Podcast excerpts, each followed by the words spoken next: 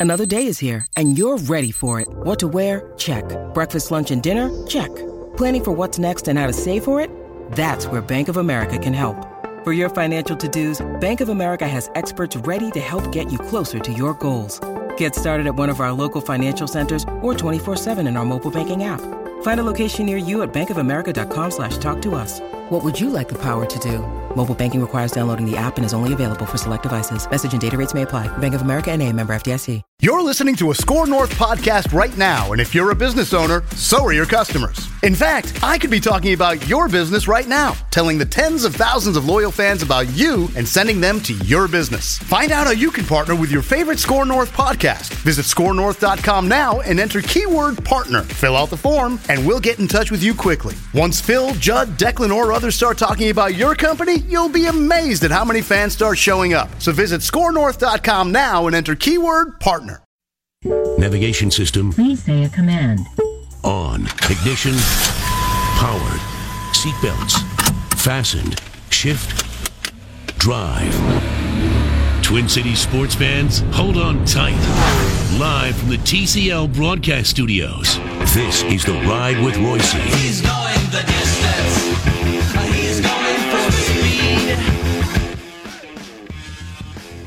All right, Jonathan, are you ready to get hopping back there?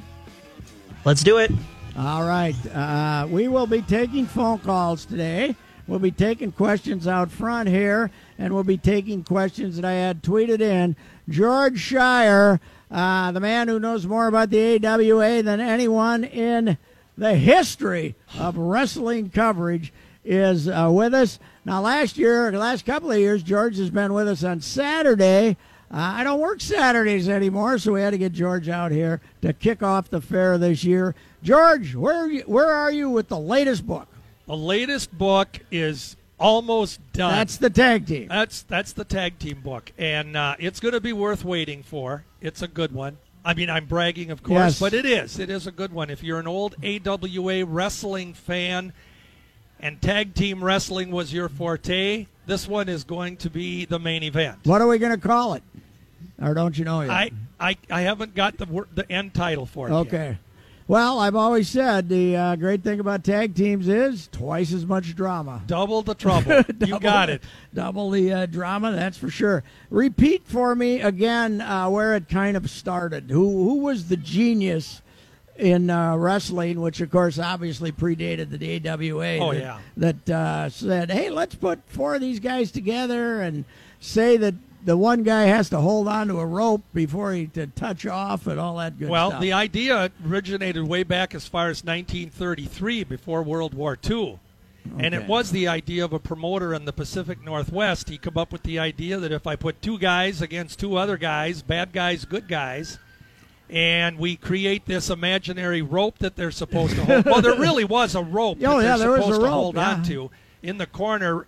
But then the idea is is that you know the the bad guy is always coming in illegally and double Yes, teaming, right. and the referee is missing it because he's trying to get the good guy out of the ring, and you've got a lot of lot of chaos. from the start uh, was uh, we were still we still had some legitimate wrestling in the 30s though right Oh, I mean, yeah. the late 30s Oh so- yeah, I mean wrestling before pre World War or pre World War II, uh, you know, it was a lot different than what it evolved to. Mm-hmm. so if you war. were absolutely cheating they'd catch you at it oh once yeah, in a while right Yeah, every once in a while they did. yes right uh, we have talked uh, extensively in the past about great dumb referees of the of the uh, AWA what do we have there uh, anybody help me out with this sound I'm hearing uh, there we go thank you Uh, did you hear that? George? I did. I heard that. I don't know what that was.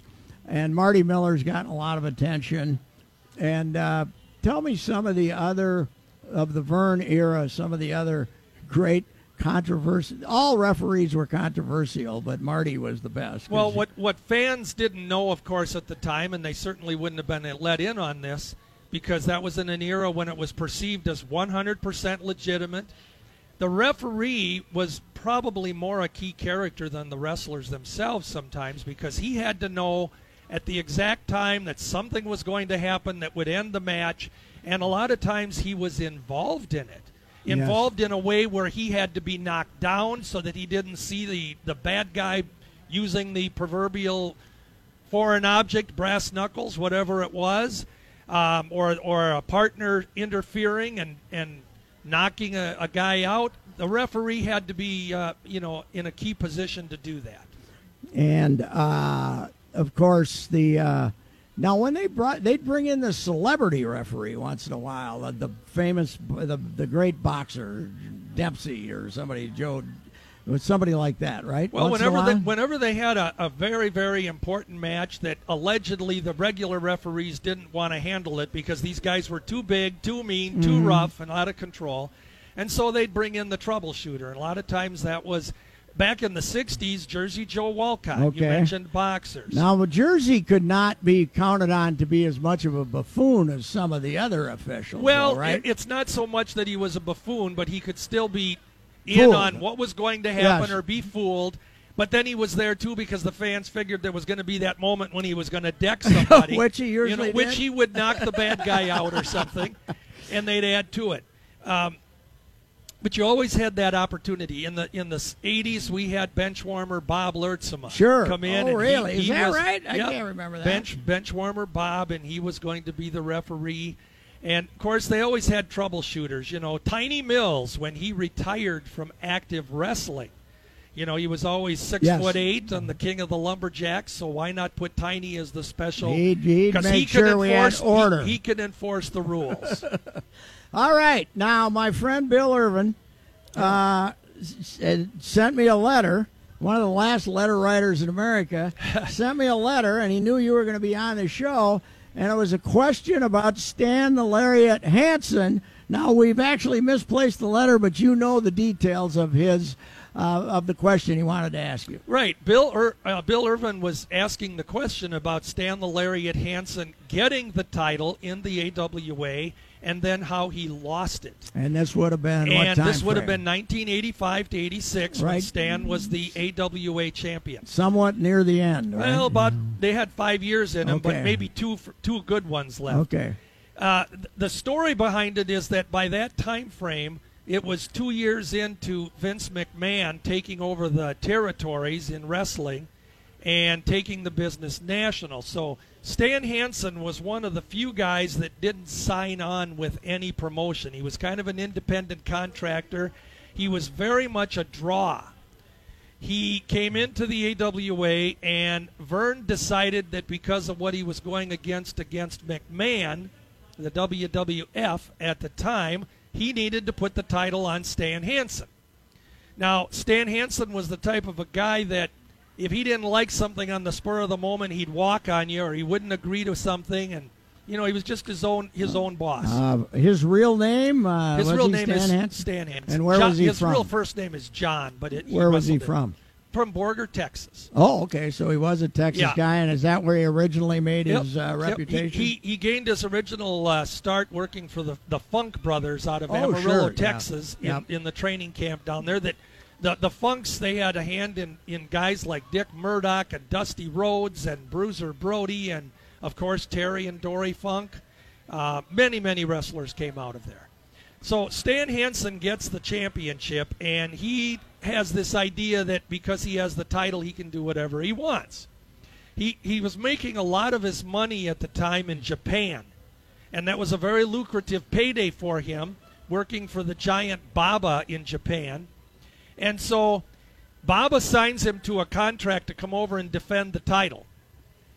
Well, Vern Gagne, in the meantime, says, I don't want you to be gone from my territory for a long time, and I got to have you on my cards. So he gets to Denver one night in June of uh, 86, 85. And uh, he tells Stan that night that he's going to drop the title to Nick Bockwinkel, who was his challenger. And, and Hansen said, that ain't going to happen. and, you know, him and Vern got into a little push and shove, and Stan says, you know, a proverbial F you. He takes the championship belt and he leaves the building.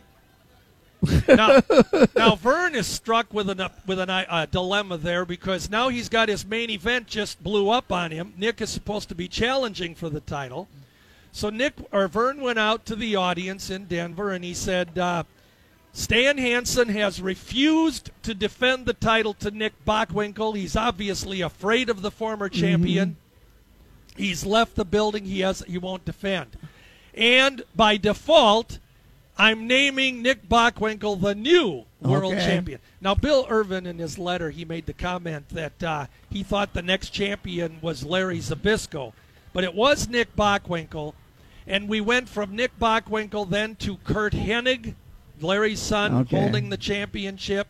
Larry lost it to Jerry the King Lawler. And then eventually Lawler and Vern Gagne had some dis- some dispute over paydays. And so Lawler was stripped of the title.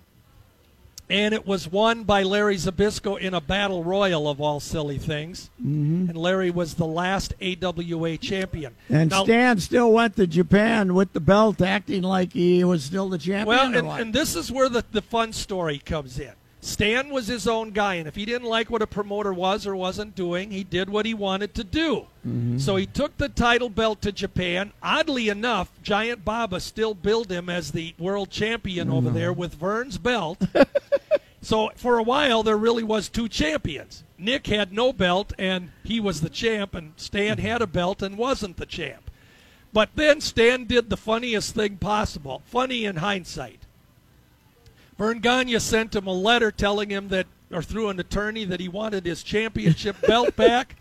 Stan, he he obliged, but before he did, he took it. He took his pickup truck and he ran over the belt, stuck it in the box, and sent it back to Vern. oh man! And so the belt came back pretty much banged up. did uh, and Vern, that was that was what you what did he Vern told. sue him for belt damages? Or No, Vern ended up about it? getting a new championship belt made about a year later, but uh, that was the story that Stan sent it back to him in a package, and here it is. All right, out there in the audience, when we come back, if somebody's got a good question, uh, they can. We just don't want some half-ass question here. We want a real question. They can win a Krabby Coffee Shop uh, cup, uh, coffee cup. It would be uh, fantastic. Uh, we uh, shall return. This is the ride with Reusse. We're at the Minnesota State Fair, day one. We're at the uh, State Fair. Uh, the ride with Reusse. George Schire is with us. You, he cannot be. Tomorrow, the lake detective is here with Joe. He can't be stumped on water. George can't be stumped on the AWA. Uh, sir, what's your name? Lund. What's your name? Daryl Lund. Daryl Lund. Are you any relation to the Lunds from uh, Midway, Minnesota? Uh, Monaga. No. I'm Okay, not. well, they got a lot of baseball players up there named uh, playing for the Snurdbirds. Uh, all right, uh, what is your question, sir? Well, I minded my own business watching an old movie one night from 1958 called Party Girls. And Lee J. Cobb plays the part of uh, Rico Angelo. And one of the scenes, he beats a man mercilessly with a cue stick. And at the end of the movie, the host explains that the actor that played the part of the man being beaten was a professional wrestler. Lee J. Cobb was amazed at how tough this guy was as he's beating him with this cue stick. They said his sh- shtick as a professional wrestler was to dress in a full tuxedo when he went into the ring, and I think he sang opera. Have you ever heard of this guy? What year did you say the movie was? The movie was 1958. All right. I've never seen the movie, so I I can't speak to who you're speaking of, but the only wrestlers around that time frame that may have fit a tuxedo type gimmick and that wouldn't have been around here may have been Leslie Holmes. But I'm only guessing because I, I will I will look into that. I wrote down that Party Girls was the name of the movie. Party Girls. I will look into that and Right. see who it was. Um, I know it wasn't anybody from Minneapolis territory. Yeah, yeah. And Where- I recorded it. I had the name, and I did not write it down and bring it with me. And I- Okay. There, there, there, there was a there was an ex wrestler who was in a lot of movies, and people would be surprised how many times you saw him playing a tough guy. His name was Mike Mazurki, Oh, yeah. but Mike Mazurki never did a tuxedo gimmick. So I'll have to look into that. all right. Thank okay, you. you I, bet. I uh, was uh, stick around here. I was. Uh, how did we run? Ac- I ran across this Mazurki, uh, looking something up, and he. You're right. He was. He basically left wrestling and, Yeah. and spent his career out in Hollywood getting shot in movies. Right. If you, if you look at a lot of old Western movies from Yeah. the 50s and 60s, um, even some of the sitcoms, Mr. Ed, uh, a lot of shows, Mike Mazurki would show up as a as a heavy in the show. Um, there's also some Maverick episodes he was in. You, you, if you look at the credits, Iron Mike Mazurki was his name. now, uh, with the guy you mentioned, uh, Leslie Hol- Captain Leslie Holmes. and where was where did he make he would have been out of California. Mm-hmm. But I'm not sure if that's the guy, so I don't want that to be gospel. I'll have to check out this movie. and he, also the host also said he was uncredited. He was uncredited in the movie credits at Yeah. the end. And that happened a lot in movies and even TV shows in those days. You'd have actors that didn't get the billing, Yeah. and, and they may have been, you know, a semi big part in the show. I'll play that back so I can see it, and I'll send it to you. That's all right. Sounds Am I good. Okay. Thank Uh, you. all right. This is uh, uh, Paul from Burnsville. We got Paul on the phone. What's up, Paul? Hey, this goes back to the Calhoun Beach Club in the 60s. We used to drive some ladies to church, so we always got tickets to go watch the wrestling. And I remember one time, I thought it was the Calhoun Beach Club. There was a wrestling match where Dr. X got his mask pulled off, and we finally found out who that guy was. And I know it was a big story at the time. I was wondering if you could elaborate on that a little bit. They, they wouldn't have done that on the on the uh, TV show. Though. Well, they did. They did have Doctor X lose his mask in 1972 at the uh, Calhoun Beach Club tapings. really? and it was a deal where Ray Stevens had uh, taken the ring bell, and when Doctor X got tangled up in the ropes, Ray Stevens took the ring bell and Uh-oh. proceeded to break his leg. Okay. Uh, the story behind that is that Dr. X needed to have some knee surgery, so this was a way to explain for him being out. Okay. So he didn't really break his leg. But in the match, Dr. X allegedly was in so much pain that he removed his mask Oh, so he didn't. Nobody ripped it off him. no, no. I, I have pictures of him being carried from the ring, and he did have his mask removed, but they Wow. never they never identified him. Although I will point out that two years earlier they did identify him when he was unmasked in St. Paul as being Dick Beyer, who was the So how destroyer worldwide. you've explained this to me before, but how could they then bring him back two years later? They brought him back as a different person. No, they brought him back as Doctor X two years later, and just never mentioned that he was unmasked. And, fa- and, and they relied they relied on wrestling fans for the most part to either have changed, and you know some of them aren't around anymore, Yes, right. or they have short memories. Okay. Well, That's really how promoters Now, did, work. didn't you tell me he had a different name here than he had elsewhere too? There was another destroyer or something. Well, he wrestled nationally as the Destroyer under a mask from Okay. 1962 to 1967. And Vern Gagne wanted him to come into the AWA, and the Destroyer had an agreement with any promoter he worked for that he would never be unmasked because this was his livelihood. He made money. He could they could have matches saying he'll unmask if he loses and Yeah. you know the the opponents would try to take the mask off but he was never going to lose his mask.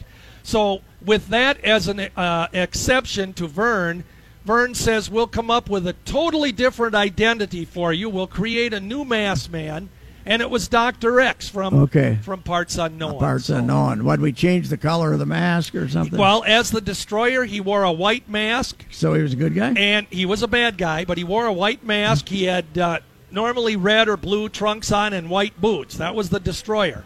When he came in as Dr. X, he had a full black mask completely covering the eye holes, and he wore a black tunic, black trunks, black boots, and he was obviously nobody recognized. and he had a pretty good run here. How many He, years? he ran here from 67 to 70, then he left for two years and came back, had a good guy run for about another year and a half. good guy. How'd they make him a good guy? Well, because Ray Stevens, he got into a okay. fight with, you know, And Ray Ray Stevens. was and, Ray was so bad that Yep. anybody that fought Larry Hennig and uh, Lars Anderson attacked him, and he had to go to the babyface side. And what is that question that we have been handed here? Uh, we were Uh, handed this question. A guy named Mike handed me a question. He wants to know where was Vern Gagne's wrestling training barn located. His barn was located out out on outskirts of Excelsior, Minnesota, where Vern lived. It was an old barn, and what Vern used this for is about every year or every other year he would get a bunch of young hopefuls who wanted to be trained for the professional wrestling, and he, they'd come to Vern, and Vern. If you knew Vern, you had to realize that he had an amateur wrestling background. He was a legit wrestler first and a performer professional wrestler second. So when he trained a wrestler, he wanted them trained in the fundamentals of wrestling first, and then if we need to create a gimmick for you or some character for you, we'll work with that after the fact. And every year he would get a bunch of guys. It used to be unique, Pat, because they'd, they'd get 12 guys that would line up, and you know they're all saying, "I'm going to be a wrestler."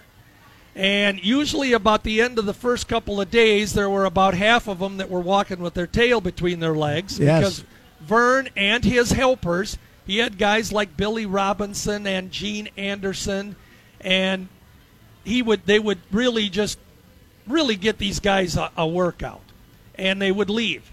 By the time they get done with the camp, you'd end up with two or three or four guys that would make it to the end, and then they would have their pro career. Now you have to remember some of the great names that came out of these camps.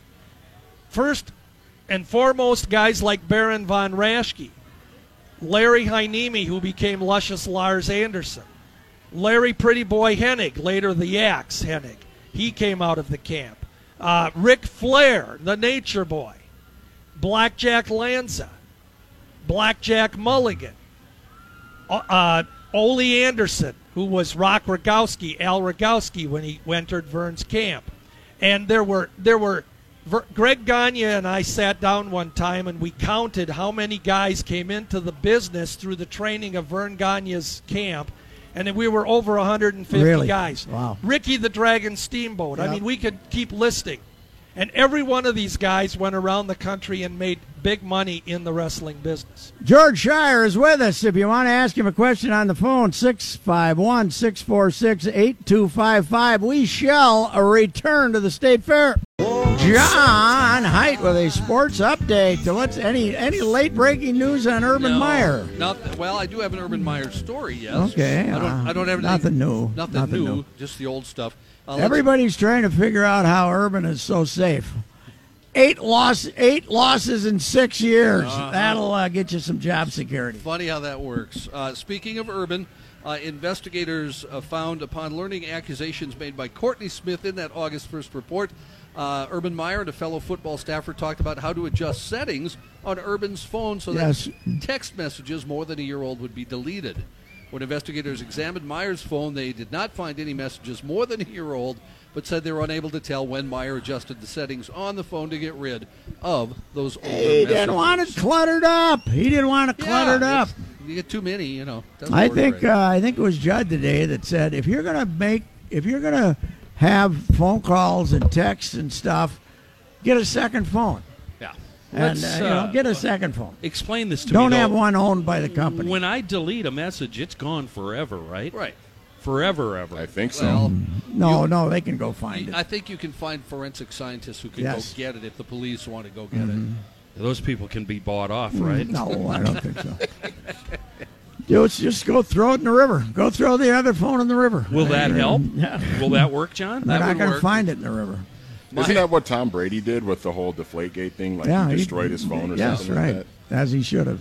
My, Meyer denied knowing anything about the 2015 incident when he was asked at a Big Ten Media Days, July 24th, if he knew of any other Yes, but he has memory issues. domestic-related issues involving Zach Smith during their time at Ohio State. that. I, got news for you. When he comes back to Ohio Stadium for the first time, 105,000 people are going to rise and uh, cheer him as yeah. if uh, And that's what Nero has returned. That's what bugs Standing me. ovation. Mm-hmm. I just wish people would stop defending him. That's just what's been driving me nuts.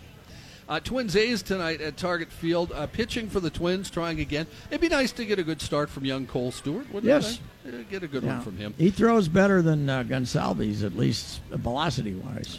Uh, Trevor Cahill is pitching for Oakland. Another one of the miracle starters for the Oakland A's. That when that was mentioned, that starting rotation the past month or so for them, it reminded me of the things the Twins were doing when they'd pick up the third Yeah. and fourth line pitchers. Well, Perky said that he saw something that uh, they're under two ERA since August 1st. Unbelievable. Unbelievable, Yep. Uh, the Minnesota Miracle, remember that play? Sure. In the game against New Orleans, uh, you now can uh, get that in bobblehead form if, Oh, you'd, if you'd like, and it's a limited Got to be a big bobblehead. uh, it's a limited edition. We got the pass and the catch. We got the catch and the pass. I saw. Uh, Do we show the tackler whiffing? We do not. We show Case Keenum like this and Okay. Stefon Diggs like Okay. this. All right. So uh, if you uh, are not familiar with it, you can pick it up at bobbleheadhall.com. So it's not a Vikings thing. Okay, Uh, so well then go ahead and get it. Are you getting a cut? Why are you giving the address? That's, uh, there are only a thousand bobbleheads available, so it'll be a limited. Mm-hmm. They won't be as hot a ticket as the Krabby Coffee Shot Coffee Cup, but Which, uh, by the way, Patrick, sold out. they're gone. Are you Really? serious? They gone. All of them sold. All gone. What a country! All I right. told them. I told them. Yeah, we were right I again. think everybody told them after they heard how I many just, were I just saw the boss walk by. We could berate him publicly. Yeah. Uh, well, then again, he, uh, gone. He's then gone. again, let's not. uh, thank you, John. Yes, you're welcome. Want access, exclusive access to US Bank Stadium? Then purchase your tickets now for CCFA's Touch of Flag football tournament on September 8th. Flag football teams will take over the field in a 6 on 6 tournament to raise money for the Crohn's and Colitis Foundation. The day also includes exclusive stadium tours, memorabilia, memorabilia auction, 1500 ESPN fan zone, and more. More details at E 1500ESPN.com. Keyword events. This is the George Schire Experience, first day of the State Fair uh, on the ride with Reusse. Uh, you cannot stump George on an AWA issue. If you have any questions, we got the microphone out in front. We have Tom on the phone. Tom, what is your question for George Schire? I've always liked listening to you when you come on with Reusse. Uh, we'll miss you when the show's over. Um, my dad and I have had a continual debate until he passed away that uh, Super Destroyer, my dad says, was Dr. X. I say he was Sergeant Slaughter. Are either of us right? Well, your dad is right. It was uh, you said which one said it was uh, Sergeant Slaughter? No, he did. The, the, the, Steve, uh, Tom said it was Sergeant Slaughter. Tom, you are correct. It was Sergeant Slaughter, Bob Remus. He was Super Destroyer Mark II. Wow. The first Super Destroyer that was here was Don Jardine, who wrestled other places as the Spoiler under a mask. The spoiler. Okay, I never heard of him. And he, well, he was he was more Texas and uh, Southern territories. Mhm. He sounds like he might have cheated once in a while. He might have. you know, I got to tell you that uh, while we were on the break, I got a text from Yes. Greg Gagne. Yes. And Greg said he's listening, and he said I'm exposing the business, and I better get it right. Okay. So he said that uh, Vern Gagne's training barn was in Chanhassen. Okay. Now, the only thing I'm worried about now is that I'm going to have to experience the sleeper Oh, hold we from don't want Greg. that. We don't want From. Greg. Greg's a great guy, and what a great career he had. And you know, I want to just say this, and I'm not saying this because I know he's listening. Mhm. But one of the things that always bothered me about pro wrestling was that there were fans that would say that Greg was too small or Greg got treatment because he was the daddy's son and that sort of thing. And I can tell you firsthand that wasn't the case. Uh, Greg worked his butt off, and I always saw Greg wrestle guys like Lanza and Bockwinkel and Mad Dog and you name it. And he gave 110%. And to show you how good Greg was, when I talked with Nick Bockwinkel several years back, I asked him who were some of the guys that he enjoyed working against and with in the AWA. And the first guy he mentioned was Greg Gagne. And he said, and I'm going to quote this, He said wrestling Greg was like having a night off, and that is a compliment Not, because not not because he wasn't rugged, but right because that he- is the highest compliment that wrestlers could pay each other. That wrestling Greg was having a night off because it was always a good match, and Greg could work a good match, and they worked well together, and their matches were always classics. Mm-hmm. So. I say that, and Greg, please promise I don't get the sleeper. Okay. Okay, uh, now now again, Sergeant Slaughter and the Super Destroyer. Give me a timeline on that, then. Well, in 1978, uh, Super Destroyer was here, and that was Don Jardine. And he originally tech, another Texas guy. He or- was he was a Texas guy. He had worked for Vern in the early '60s under the name of Sonny Cooper, but he Oh, went on to become nationally known as Don Jardine, and then later the Spoiler, with a mask. And then Verne brought him in as the Super Destroyer. And was did we have another destroyer in town then, or Nope, not? No, nope, This nope. was so that he was going to be the. You always had to have the mask guy. Well, he was he was the new mask guy in town, and he had a good run. He he was teamed with uh, Lord Alfred Hayes was his manager, and he had Angelo King Kong Mosca as a tag team partner. Ooh, Uh, Jardine, he, the way the story goes, uh, it come time at the end of his run where it probably should have unmasked, and Jardine didn't agree, and he left. okay. He left the territory. So Verne called on Bob Remus, who Verne had also trained for the professional wrestling business a few years earlier. And he called on Bob Remus to put on a mask. Remus became bigger and better than Super Destroyer. He was Super Destroyer Mark II. okay, all right. And he wrestled as Mark II for about two or three years. And then eventually, when he left, he went on and created the Sergeant Slaughter character, which a lot of fans related to He created that after the mask. after guy. the mask guy. And he was Sergeant Slaughter both as a, a heel and a babyface. Had a good run with Verne uh, as Slaughter in the 80s. And He what was uh, what was the sergeant's military background? What Well, that- was the storyline? That I, uh, he was a drill sergeant originally. That was Yeah. the storyline. Oh, okay. So he originally he actually, Marine Corps or what? he actually started as DI Bob Slaughter, drill Okay. sergeant or, or drill instructor Bob Slaughter. Okay. And then he became Sergeant Slaughter. Yes. Now I, I don't know for a fact whether he had any military background. No. But it was a great uh, it was a great gimmick that worked very well for him, and he Oh, you know. Bob Remus was a great guy as well. All right, uh, uh, that's uh, that's your answer, Tom. Steve, there is Steve. There, uh, we have a call from Steve. up Wisconsin calling. Uh, big fan of both of yours. George, you're brilliant in your uh, all your works. You're- you're of a two-part delusional, but thank was you. Found on the career of George Catalina Drake, and was he indeed on one episode of The Adventures of Superman back in the 1950s? Thanks, guys. Yes, he was. George Catalina George, Drake. George, he was George Catalina Drake. The Catalina was part of. He was always billed out of coming from the Catalina Islands, wherever the heck they were. Uh, I think In- in- Catalina is right off Of, uh, uh, Southern California. Southern, Southern California. Yeah. And George Drake was a great wrestler, worked here in the 60s for Verne Gagne. Uh, he was usually in a, a mid card or a TV wrestler role, but you are correct. He did wrestle in, a, in an episode of S- The Adventures of Superman starring George Reeves. It was an episode called No Holds Barred. and George Drake was in the movie or in the show playing a wrestler, and uh, sadly he left us in 1969. Wow. Uh, at a very young age, but great, great wrestler, great worker. Since you bring up wrestlers uh, from uh, that part of Southern California, is there any truth to the rumor that Jesse Ventura was not from San Diego, California? I don't know. You have to ask Jesse. I'd hate to. Uh, I'd hate to uh, think he was fooling us all those years. Well, we, was Nick Bockwinkel from Beverly Hills? he could have been. He, could had have the been. swagger. Uh, we'll be uh, back and get a question here from the audience when we come back. George uh, has an answer on Party Girls. Who was the uh, wrestler in Party Girls? I had my friend Brian out of uh, Kansas City, Lawrence, Kansas. I'm sorry, Lawrence, Kansas. He told me that it was Aaron Saxon. Now I've never heard that name of a wrestler. I don't know who he is. Uh, obviously, he didn't have a long career, and he would enter the ring in a suit and he would sh- quote Shakespeare. Okay. So- didn't sing opera. He That, that's, that's a new one. Okay. Um, but I've never heard of the guy, so I'm guessing his career was very short and small. And that doesn't mean that he wasn't a good wrestler or anything. Some guys just came in the business for a cup of coffee. Do you have a question, sir? Yes, I do. Yes, what's I do. your uh, What's your name? Paul. Paul. Where are you from? Ah, right here in St. Paul. Okay. What's the question?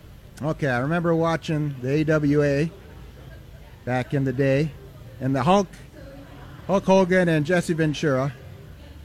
And Hulk Hogan always say, "I got the biggest pythons," and I always thought Jesse's were just as big. But I don't remember them two having a a battle back then. Did they ever have a uh, Match? set They ever matches? wrestle? When when Jesse and Hulk were in the AWA, they were building up all the time to an eventual showdown between the two of them. Hulk, of course, the babyface. Jesse was the heel. Uh, they did meet a lot in tag team matches at the time, where Hulk would have partner and Jesse, of course, would usually have Adrian Adonis.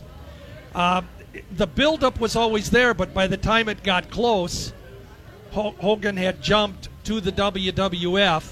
Then shortly after, Jesse had jumped to the WWF. Again, there was a buildup coming for that match, and Jesse ended up having to leave the business due to blood clots. Oh yeah. And he was that. unable to. So they never wrestled? They did wrestle. Oh, yeah, Okay. they wrestled. Okay. And uh, it just didn't come to climax like they had hoped. Okay. One other quick one. There was a uh, battle royal down at the Civic Center that I went to, and I remember Andre was in it, Hulk had all the big names. I was wondering if you might remember who won it, because I can't remember who won it, but I was there. Well, It's too long ago for me to remember. There were many battle royals. I'm guessing if you said Andre and Hulk were in it, one particular one stands out. It was Mad Dog Vachon that ended up winning it. But again, there were others too, so I'm not saying that was the exact one you were at. Ah. Mad Dog won it because they were pushing him to have a title shot. Okay. Okay. Thanks. Okay, George, uh, by the way, uh, refuses to give out speculative information. You want you you have brought facts to pro wrestling, which is almost impossible. you you uh, in fact we were going to have George on uh, next week, and then uh, this this worked out better. And what did you say that they always said at top of the program for a wrestling match? Well, I was going to be on with Pat next Wednesday at this same time. Pat calls me last night about five o'clock, and he says, "What are you doing tomorrow night?"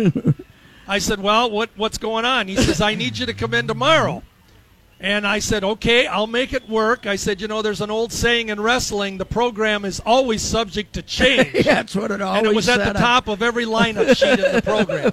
That's right. And uh, even if they changed, uh, even if the guy refused to show up, you was you had no options as a as a ticket buyer. Nope, it's just they put in a suitable opponent, uh, whoever it was going to be.